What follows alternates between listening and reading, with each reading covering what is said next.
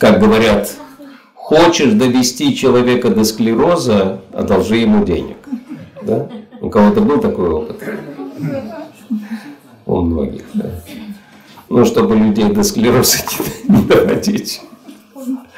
Каким образом это делается? То есть это не значит, что мы вообще никому никогда не должны помогать, да? поскольку люди могут не отдать. Но какой принцип должен быть? Что мы отдаем ровно столько, сколько не жалко потерять. Отдал, забыл. Да? Потому что мы понимаем, да, человек в трудной ситуации непонятно, сможет он отдать или нет.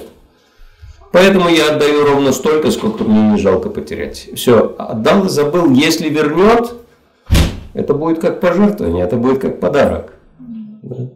Если не вернет, ну и не вернет, и не вернет. Все.